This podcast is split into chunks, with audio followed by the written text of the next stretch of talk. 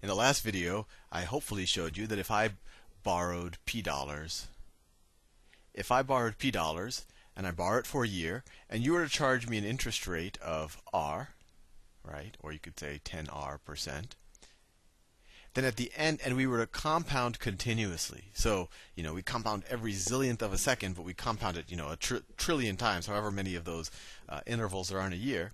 That at the end of a year, I would owe you P times e to the r dollars. Fair enough. Now, what happens if I borrow it for two years?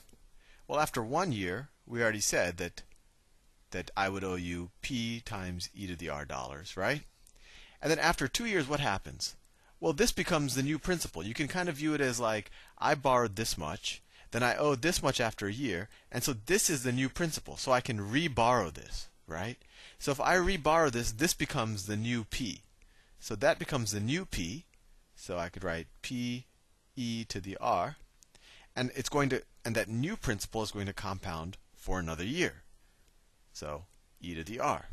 So that equals p e to the 2r.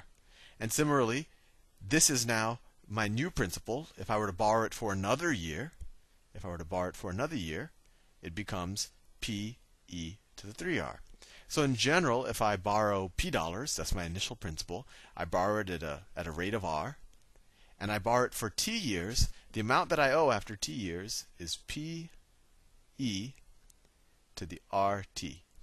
And, and once you know this, you are ready to become a, your, your local uh, banker and, and lend people money continuously.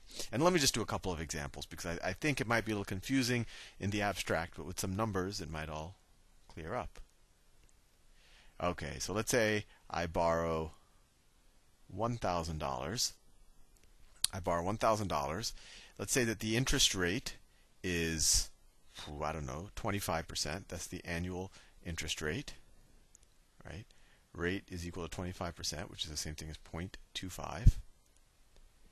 And let's say I were to borrow it for three years. So T is equal to three years. And we're going to continuously compound this interest. So our formula says that the amount that I'll owe at the end of this is how much I borrowed, $1,000, $1,000 times E to my interest rate power, 0.25, times the number of years, times t. And so let's, uh, oh, sorry, that's 3, right? So that equals 1,000 e to the 0.75 power. And let me calculate what that is in Excel.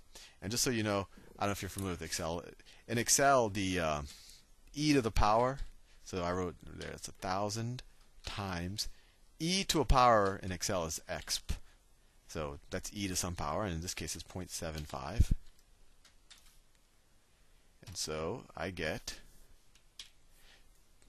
uh, my answer. I don't know, I think it fell off the bottom of the screen. There it is, right here. That's my answer. Let me zoom in a little bit because I think you might have trouble reading it because it kind of shrinks it when I go on YouTube. $2,117 it equals $2,117. And that's what you would owe me at the end of three years. And I, this is actually the power of compounding interest. A lot of people, you know, when you hear a 10% interest rate or even a 25% interest rate, no one really makes a, a big deal about it. But when you compound it, and especially when you compound it continuously, it can very quickly uh, turn into into very very large numbers.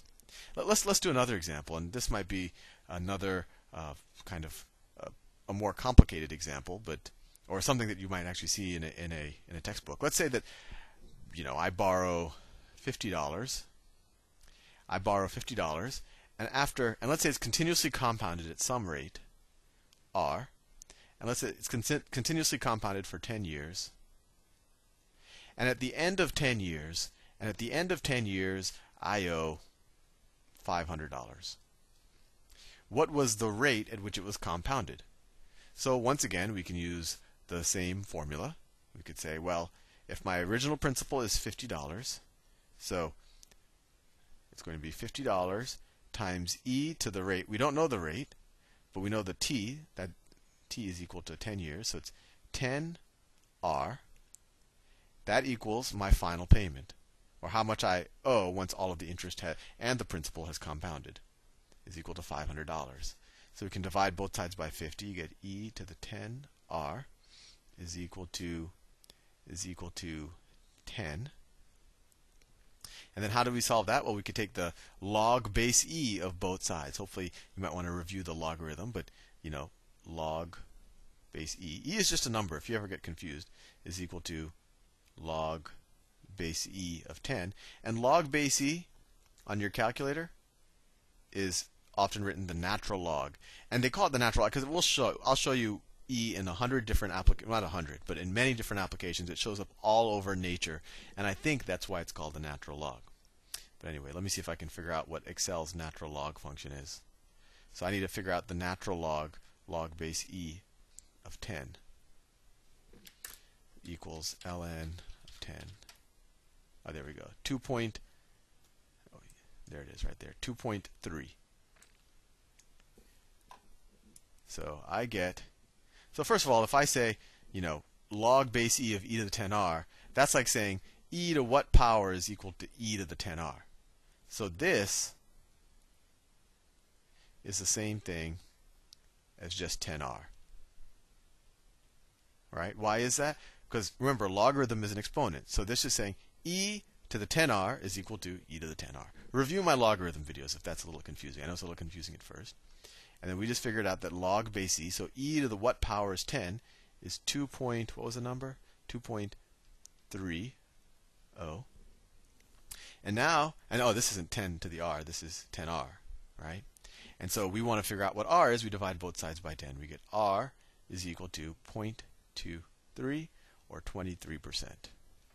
So essentially, if, if I continuously compound at an annual rate of 23%, after 10 years, I'll essentially owe 10 times the money. So that's something good to keep in mind. Anyway, I'll leave you there, and, and, and I really encourage you uh, to go back a couple of videos, rewatch them, play with the numbers, prove to yourself that that limit exists. Take that limit that we showed in the beginning, the limit as n approaches infinity of 1 over 1 plus n to the n. And all you have to do to prove this is just put in larger and larger numbers for n. And of course, whatever number you put it here, you have to put over here. You can't put a million here and a trillion there. You have to put a trillion and a trillion, or a million and a million. And you'll see that it converges to E. And rewatch the videos and, and make sure you get you kind of an intuitive understanding of everything we did. And then this formula, which most people frankly just memorize, this P E to the RT, will make a lot of sense to you, and and you will you will it, you'll have a permanent neuron for it the rest of your life. Anyway, I'll see you in the next video.